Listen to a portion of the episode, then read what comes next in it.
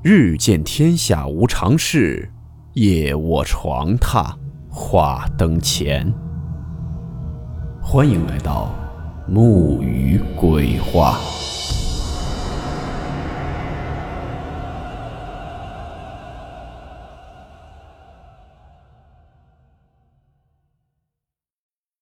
今天这个故事名字叫做出租车。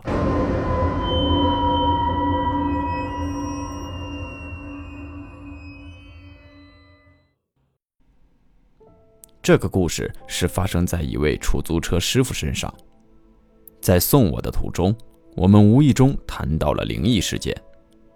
出租车师傅叫老陈，是一位退休的老人。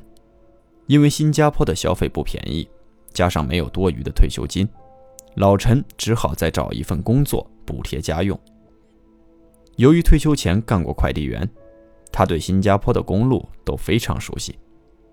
老陈的第一首选就是开出租车。老陈开的是晚班，一般工作时间是傍晚6点到隔天早上6点。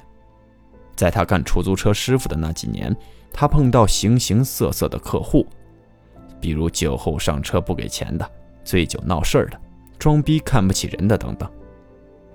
让他记忆最深的是几年前在一段偏僻路口接的女客户。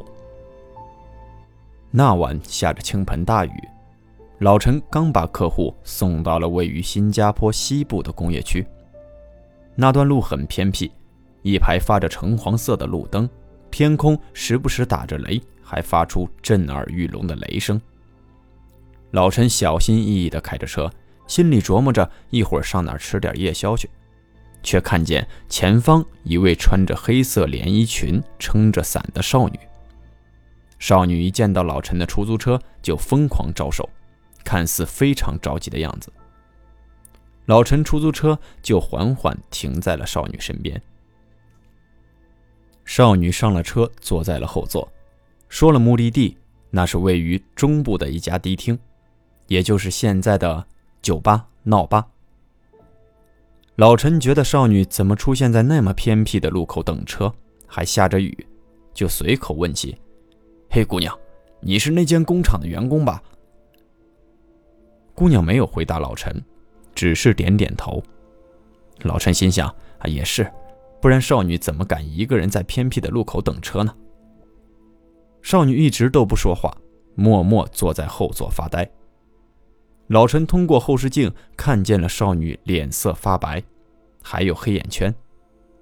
本来好意想问问少女是不是不舒服，但是想了想，还是不问了，毕竟都不认识，生怕少女误认为老陈对她有什么非分之想，导致工作丢了就不值得了。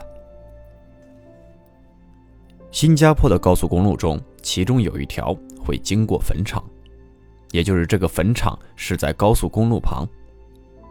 老陈靠近那段公路时，因为那段路有道路维修，老陈换车道时看了看后视镜，瞬间就吓得目瞪口呆，少女居然不在后座。在这种情况，老陈不可能停车的，所以他飞快地开过坟场那一段，心想下个高速出口后就找机会停车，看看车后究竟发生了什么事。想好后，老陈就无意识看了看后视镜，少女又出现了。这次少女直接把头伸到了老陈和副驾驶座位的中间。妈呀，鬼呀！老陈吓得高喊，下意识踩了刹车，接着就一拳打在了少女的鼻梁上。少女被这突来的一拳打得重重地撞击在后座上。老陈连忙解开安全带，想弃车而逃时，听到了少女在后座呻吟，壮着胆往后看，眼前的一幕让他彻底惊呆了。只见少女右手捂着鼻子在后座呻吟，右手的指缝中渗出了血。少女非常愤怒地骂老陈：“你有病啊，干嘛打我？你到底是人还是鬼？你不是废话吗？都打出血了，你觉得呢？”少女难以置信地回答。老陈呀的一声连忙送少女去医院。在去医院途中，老陈了解了为什么少女在那一段路会消失。原来少女的脚上都是泥，当时她弯下身子用湿巾擦脚，加上她很瘦小，所以通过后视镜就看不见她了。再一次见少女出现在驾驶和副驾驶位子中间，少女因为近视眼而看不见价钱表，所以她擦完脚后随便看了看，谁知道老陈突然刹车，那惯性导致少女卡在座位中间，然后就被老陈打了。原来是一场误会啊！我听完笑着说，只见老陈一句话也不说，但是从后视镜老陈的脸上有了不自在的表情。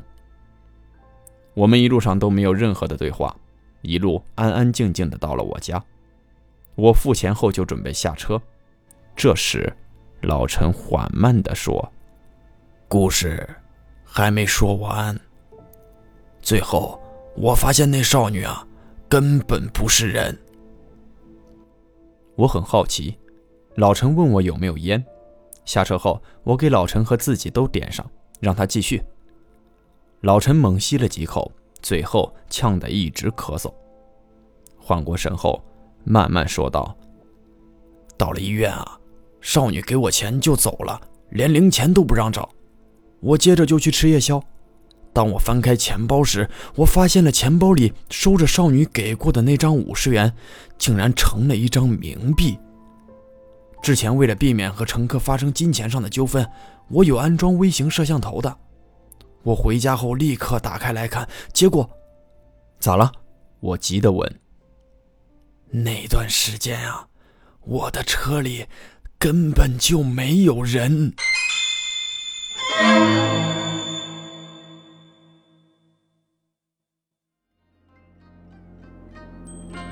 好了，我们今天的故事到此结束，祝您好梦，我们明晚见。